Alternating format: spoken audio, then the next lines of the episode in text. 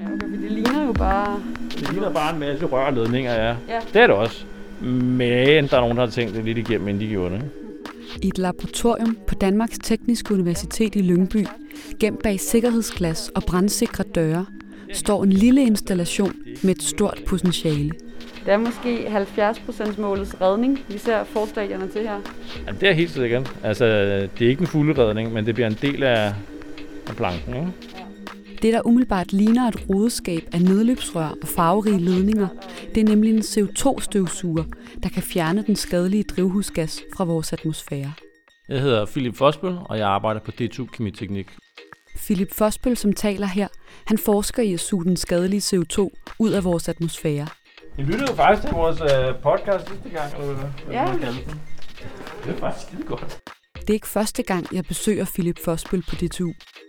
I det allerførste afsnit af den her podcast, der fortalte han om CO2-støvsugeren og dens vilde potentiale. Hvis man kan gøre en ting, så skal man da gå ind og høre den, fordi så bliver man da klog meget hurtigt. Ja.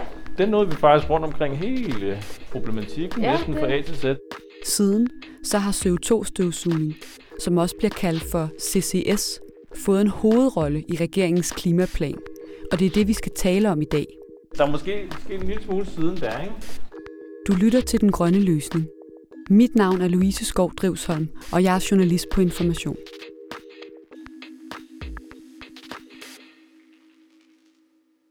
Har du haft et uh, travlt år, siden vi snakkede sammen sidst? Er du vildt, mand. Det har været helt vildt. Altså, og jeg kan kun sige, når jeg kigger ud, hvad der sker de næste to år, så kommer der til at gå fuldstændig amok.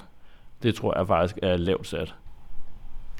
Philip, øh, da vi snakkede sammen for et år siden, der spåede du, at øh, CO2-fangst, og nu citerer jeg dig direkte, det kan komme til at spille en central rolle i den grønne omstilling allerede inden for de næste par årtier. Og det må man jo virkelig sige, at, øh, at du fik ret i, fordi da regeringen i maj præsenterede en, en klimaplan for, hvordan man vil nå i mål med ambitionen om 70% reduktion i 2030, der var CO2-fangst en af hovedpunkterne. Kan du huske, hvad du tænkte, da du, da du så det øh, udspil? Nå, men jeg bliver ikke så overrasket, vil jeg sige. Fordi jeg har jo kigget på, hvad FN's klimapanel har sagt hele tiden, og jeg har kigget på, hvad alle klimaforskerne siger hele tiden. Så jeg har kunnet se det her de sidste 10 år. Det er super godt at se, at der er andre, der kan se det også nu ud over mig. Og det betyder, jamen det er jo ikke fordi, at jeg, jo jeg kan godt sige, at jeg er lidt forelsket i Det er, der har også en god familie derhjemme, jeg sætter meget stor pris på. Men man skal huske på, at øh, altså, hvis jeg kunne vælge at lave noget andet teknologi, så tror man skulle gøre det. Man skal jo bare huske på, hvis man lader være med at bruge CCS-teknologi, det kan man godt vælge. Man kan bare sige i dag, det kan det være med at putte nogle penge i det. Så får vi bare et dårligt klima i fremtiden. Vi må konstatere, at vi kommer ikke til at have et godt klima, hvis vi vælger CCS fra. Så, så vi bliver nødt til at implementere det på en eller anden måde. Det er jo også, det skal være en intelligent måde at gøre det på. Det nytter ikke noget, at vi bare bruger CCS, som det, det bruger vi til alle steder, vi skal reducere noget CO2-udledning. Det går simpelthen ikke. Men bliver nødt til at sige, at først skal alle løfte alle de steder, de overhovedet kan. Alle skal gøre noget. Og når så det er, at vi står tilbage, og jeg ved, det bliver fuldstændig umuligt at komme i nul med udledningen. Og på et tidspunkt, så skal vi også til at rense atmosfæren. Det kommer vi også til at have svært ved. Det er der, CCS skal spille en rolle. Det er der, hvor det er, at vi skal tage det svær op af lommen, hvor, som ingen andre øh, har liggende. Og det er der, CCS kommer til at spille en rolle. Vi, vi kommer også til at skulle plante træer. Der er mange folk, der siger, jamen vi skal da plante træer i stedet for at bruge CCS. Ja, det er rigtigt. Vi skal også gøre det. Men selvom man planter utrolig mange træer, så kommer man stadigvæk i hus med den CO2-reduktion, man skal, for at kunne opretholde klima, vi har i dag. Så det kommer til at være en kombineret vi kan sige, løfteevne for alle. Så jeg gør mit. Dem, der planter træer, gør deres. Og dem ude i samfundet, der skal holde op med at køre i en benzinbil, skal gøre deres også. Det er alle, der skal løfte her. Sidst du var gæst her i Klimapodcasten, der dedikerede vi jo hele afsnittet til at snakke om, hvad CO2-fangst, eller CCS, som du også kalder det er, og hvordan det fungerer. Øhm, men til dem, der ikke lyttede med, eller det måske ligger lidt fjern for, vil du så ikke lige opfriske, hvordan er det, det her øh, CCS, altså CO2-fangst, fungerer? Jo, altså CO2-fangst ret simpelt. Det er et slags filter, man putter på et sted, hvor der er en stor mængde CO2-udledning. Sådan så CO2-ledning ikke kommer ud i atmosfæren, sådan så den, den kan være slem for klimaet. Og det, CO2'en sidder så inde i filteret, og så renser man filteret, sådan så man kan bruge CO2'en til noget andet. Og der er virkelig to ruter. Enten kan man bruge den til at lave nye materialer med, eller fuels, eller også så kan man lære den i undergrunden, og så putter man den dernede, hvor den i virkeligheden oprindeligt kom fra, altså dernede, hvor den engang var olie og gas, og så bliver den selvfølgelig forbrændt og kommer ud i atmosfæren. Vi putter den derned, og så siger vi tak for lån, og lader den blive dernede for evigt i lige så mange millioner år, som den havde været dernede for tidligere. Ikke? Og så på den måde undgår vi, at klimakrisen den opstår. Ja, for nu har vi jo kaldt det en CO2-støvsuger også tidligere i den her podcast. Men det lyder jo sådan helt fantastisk science fiction-agtigt, men, men teknisk set så er det altså et eller andet filter med en kemisk reaktion, man putter på eksempelvis de skorstene, der fyrer CO2 ud i atmosfæren, og så sørger man, sørger man for, at det ender et andet sted.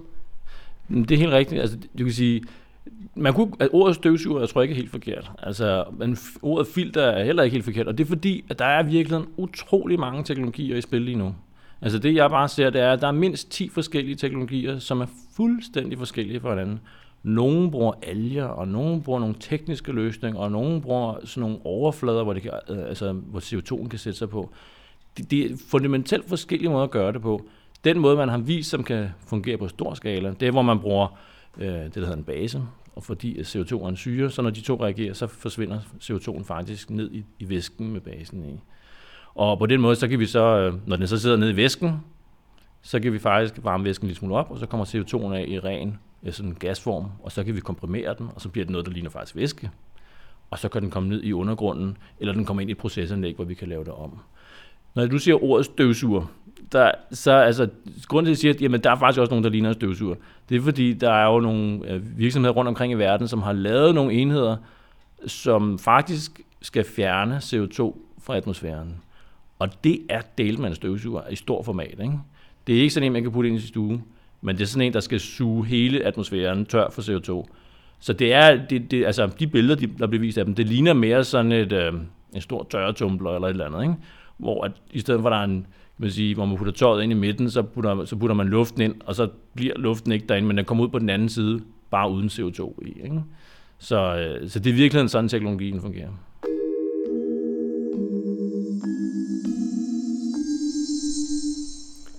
Og synes du det, nu er du selvfølgelig også lidt en part i, i den her sag som, øh, som CO2-forsker, men, men giver det mening, at man nu politisk satser så massivt på, øh, på blandt andet CO2-fangst? Hvad tænker du om det? Altså, det giver rigtig god mening. Hvis man vil have et bedre klima i fremtiden, så bliver man nødt til at satse på CO2-forskning. Og det, det er udelukkende for alle os, der bor ude i samfundet. Men der er altså også det, man kalder businesspotentiale i det her. Altså vi ser, hvordan Norge går meget øh, frem med teknologi til fjernelse af CO2. Det er jo lidt et paradoks. De har solgt en masse olie og gas til, til hele verden, og nu forventer de at øh, tjene penge på at modtage al CO2 igen bagefter. Det er altså virkelig det, man kalder smart øh, markedsføring.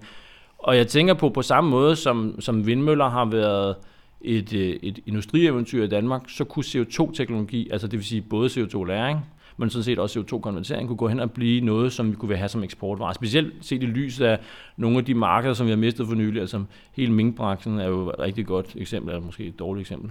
Altså på, på markeder, som er forsvundet pludselig ud af den blå luft, og det er vigtigt for, at få opbygget noget nyt, for det er også det, der er med til at opretholde det vil sige, velfærdssamfund, vi har i dag. Ikke? Men altså, en ting er jo forskningen og det CO2-trylleri, kunne man nærmest kalde det, som I laver herude på DTU. Men altså, den her teknologi, den skal jo også ud i virkeligheden for at virke, og det skal den jo rimelig snart, når man tænker på, at vi har en 70% målsætning allerede om 10 år. Øh, jeg kunne forestille mig, at en af de største virksomheder, der måske skal have koblet noget CO2-støvsugningsanlæg på, øh, på deres produktion snarest muligt, det er sådan noget som øh, cementgiganten Aalborg Portland, Altså, hvordan når vi bedst fra de vilde ting, du står og laver i dit laboratorie, til at Aalborg Portland har et anlæg og øh, øh, hvad hedder det, forurener med meget mindre CO2? Altså, hvordan når vi derhen på den bedste måde, tænker du? Altså det her det handler også om, at man skal satse på flere heste på en gang. Ikke? Vi bliver nødt til at udvikle ny teknologi, samtidig med, at vi prøver at lave de store anlæg. Og man bliver nødt til at indse, at den teknologi, vi bruger måske til at fjerne CO2 fra for cementfabrikker, altså Aalborg Portland, eller det kunne være Skibakken i København, altså Amager Ressourcecenter, Det bliver nok det, der hedder måske en første eller en anden generations teknologi, og så skal man ligesom forlise med. Man skal blive til at forstå, at det i overmorgen, der kommer der altså en tredje generations teknologi, som er endnu bedre, og der kommer højst sandsynligt også en fjerde teknologi, som er endnu, endnu bedre. Uh, det, det er lidt det samme problematik med mobiltelefonen. Men, altså, man ved godt, at der er en mobiltelefon, man kan købe i dag, men jeg kan sige, at der kommer en, der er bedre i morgen. Og så kunne du spørge dig selv, vil du vente med at købe mobiltelefon i morgen, eller køber du den, der er i dag, og så om nogle år, når du ved, at der er en ny teknologi, jamen, så genbruger du selvfølgelig din gamle telefon, og så, laver, så kører vi en, en ny telefon, som er endnu bedre. Og, og det er jo det samme CO2-teknologien. De teknologier, vi har lige nu, de kommer til at være i spil, og de kommer til at være der lige om lidt. Øh, og det bliver nok noget af de teknologi, vi ser allerede eksistere ude i samfundet. CO2-fjernelsesanlæg med kæmpe stor skala. Altså vi snakker millionskala. De eksisterer jo. Altså, de er der. De eksisterer i Kanada, op i Norge og i USA. Men øh, det er det, jeg vil kalde den første generations teknologi. Øh, og og det, det er det, vi skal bruge. Ikke? Det er det vi, skal, det, vi skal tage i brug lige nu. Og når der så kommer ny teknologi om lidt, så skal vi bruge den nye teknologi. Så det bliver nok forskellige slags teknologier, der kommer til at stå ude i samfundet. Og det bliver vi bare nødt til at analysere. Sådan er det bare. Men altså, 10 år er jo ikke særlig lang tid, og nu siger du også, at den her forskning tager tid, og vi bliver hele tiden bedre. Og sådan, kan vi overhovedet nå at få smidt øh, CO2-støvsugningsanlæg, altså få den her CCS-teknologi ud at leve inden for en tid, så det kan nå at, at rykke noget? Æh, Københavns Kommune har jo sat sig et mål om at være nuludleder i 2025. Og de kan faktisk godt nå det, hvis det er, at de skynder sig utrolig meget. Så når vi snakker om at skulle nå det til 2025, så skal man altså gå i gang i dag. Man skal ikke vente et år eller to. At bygge et stort CO2-fjernelsesanlæg, det tager ja, 3-5 år, vil jeg vurdere. Uh, og det vil sige, så bruger man altså en kendt teknologi. Man går ikke ud og prøver helt ny teknologi. Uh, hvis man skal bruge helt ny teknologi, så vil jeg nærmere sige, så tager det 10-15 år for sådan en anlæg, det står der. Uh, og så skal man også huske på, jamen det der uh, CO2, hvad skal vi gøre med det bagefter? Skal vi putte det ned i undergrunden, eller skal vi putte det i over et CO2-konverteringsanlæg? Og der er det jo altså meget, meget vigtigt, at, øh, at man tænker hele fødekæden af CCS igennem, det er lidt høn og ikke problematikken her, ikke? fordi at, at, hvem er det, der skal fjerne CO2'en, og hvem er det, der skal modtage CO2'en? Dem, der øh, fjerner eller producerer CO2'en, kan man også sige, de, de skal jo af med det. Og dem, der skal modtage CO2'en, det vil sige enten konvertere det eller lære det, jamen de, de skal jo vide, at der er nogen, der kan producere det for dem. Og hvem tør at starte? Øh, det er lige så meget der, problemet ligger hvis der ikke er nogen, der tør at producere det, fordi de ved, at de ikke kan komme af med det, eller der er ikke nogen, der tør at øh, lave et modtagelsesanlæg, fordi de ved ikke, om der er producere det, jamen, hvem er det, der påtager en risiko for at bygge det anlæg så? Og der tænker jeg faktisk, at staten måske skal ind og lave en rolle her. Det vil sige, hvis der er nogen, der påtager sig en af de to roller, så skal staten sige, fint, så sørger vi for, at I enten kan få leveret noget CO2, eller I kan komme af med CO2'en. Det er lidt det samme, når man har strøm hjemme i mit hus for eksempel. Så ringer jeg heller ikke ned til kraftværket og hører, om de har noget strøm. Så, så ringer jeg til min lokale strømpusher og spørger, om man ikke kan give mig noget strøm. Øh, og det er måske lidt det samme, vi skal ud i i forhold til CO2-håndtering i fremtiden. At hvis der er nogen, der gerne vil af med noget CO2, jamen så siger de, her værsgo, øh, distribuer mit CO2 til nogle andre. Eller hvis der nogen, der skal modtage noget CO2, så er der nogen, der sørger for, at, at, de, kan, at de kan få noget fra en eller anden lokal distributør. Så øh, det kan ske lige om lidt. Jeg, jeg tror, vi kan nå i hus med for eksempel, at Københavns Kommune de bliver nuludledere i, i øh, hvad hedder det, i 2025 allerede. Men at skulle nå regeringens 70% øh, reduktionsmål, jeg tror, vi kan nå en del af vejen. Men man bliver nok nødt til at indse, at man skal putte noget mere finansiering i, hvis man skal nå hele vejen. Og man skal ikke vente nogle år. Man skal gå i gang lige nu, fordi at lagre CO2 i undergrunden, det er altså noget, der tager tid og modne. At bygge et CO2-fangstanlæg, det siger jeg, det tager 3-5 år. Men at lave, lave et anlæg, der kan lagre det i undergrunden, det kan godt gå hen og tage meget længere tid end det. Og det er også derfor, vi ser den her hockeystik-problematik. Det er fordi, hvis det tager 10 år at udvikle sådan en reservoir nede i undergrunden, jamen, så, så er det jo næsten allerede for sent for at kunne nå det til 2030, ikke? Men hvis vi så tager København, og lad os sige, de så følger din opfordring og kommer i gang med at få smækket sådan et anlæg op, og det bruger de så nogle år på, og så skal der altså bare suges CO2 ud, blandt andet for det her skibakkeanlæg i Amager, på Amager. Hvor tænker du så, at det, hvad vil, tænker du, det vil gøre mening, give mening at gøre med, med den CO2? Skal, det, skal, vi, skal vi have fundet et sted i undergrunden, eller altså helt praktisk og konkret lige nu, hvad vil give bedst mening? Ja, altså det har de allerede tænkt på ude på, på skibakken derude. Altså de forventer at afsætte i det eksisterende CO2-marked. Der er faktisk nogen, som bruger CO2 i dag. Og det skal produceres i så høj kvalitet, at man kan bruge det til fødevareanvendelse. Så en af de, de kan man sige, cases, en af de muligheder, de kigger på, det er, at man kunne bruge det til at, at, at, at øh, på vandværks, øh, vandværker, hvor der man kan blødgøre noget vand også. Øh, og øh, det kan også godt gå hen og være, at nogle af de aktører, der er ude i Nordsøen, at de også når at lave det, der hedder et større pilotanlæg. Altså lidt større end dem, vi laver, ikke? Men måske i, uh, i, i stor skala CO2-mængde, hvor de kan modtage noget CO2 og sejle det med et skib ud til deres eksisterende platforme ude i Nordsøen, og så lagre det på deres eksisterende reservoirer ude i Nordsøen. Øh, men det er jo altså stadigvæk en meget usikker, den sidste der. Ikke? Så når, når hvis, kan man sige, skibakken og Amager Ressourcecenter, når de skal af med det, så tror jeg godt, de kan gøre det på den mængde CO2, de snakker om. Men hvis vi snakker øh, stor skala, altså Aalborg Portland for eksempel, eller andre lige så store aktører i Danmark, jamen, så, øh, så, så kommer man nok til at, at afsætte det CO2 andre steder end bare lokalt, for det er altså så store mængder CO2, og der er overhovedet ikke nogen, der har brug for det. Øh, så det kommer nok til at blive udskibet til et reservoir i Nordsøen.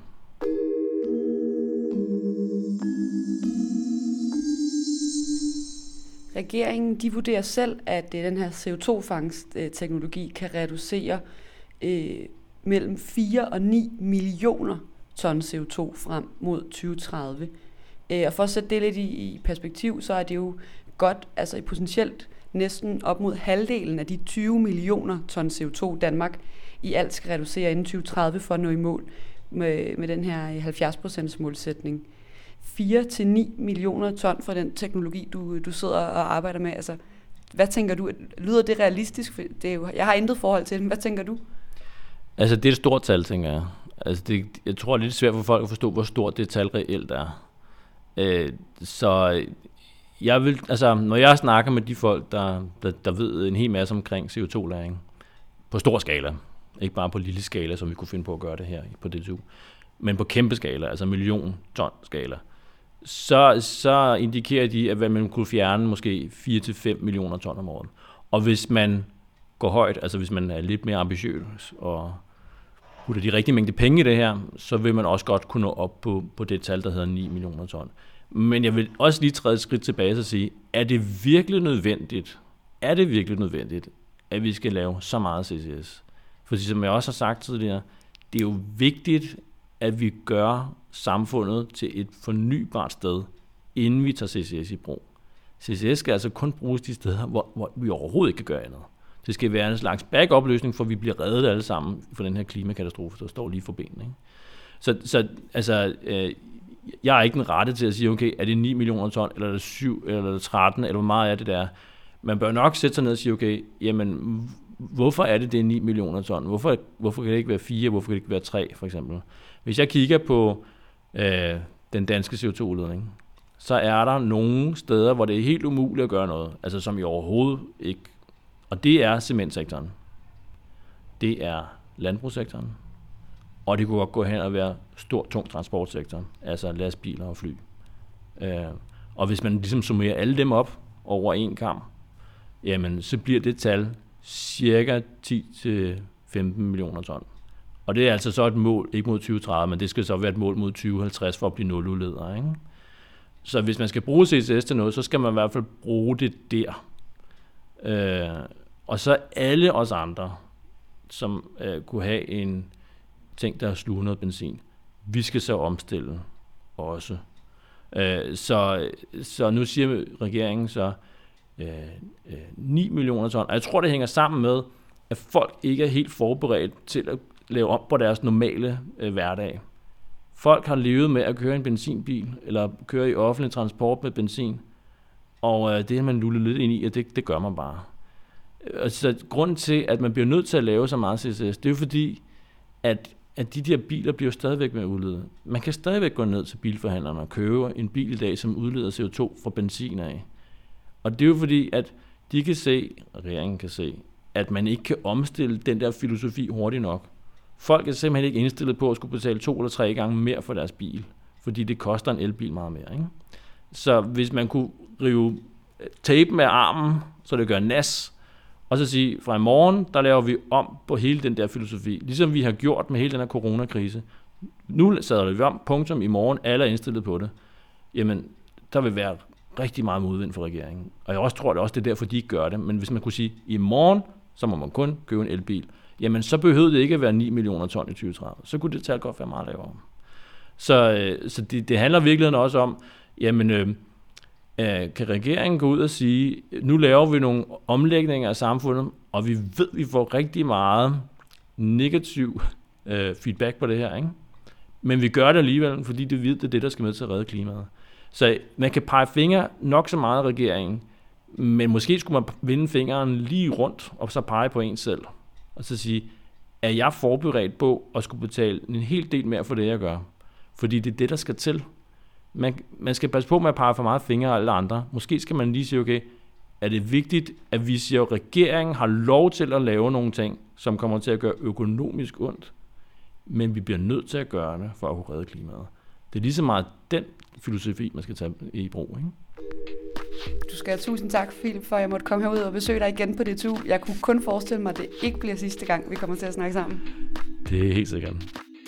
Og også tak til dig, der lyttede med.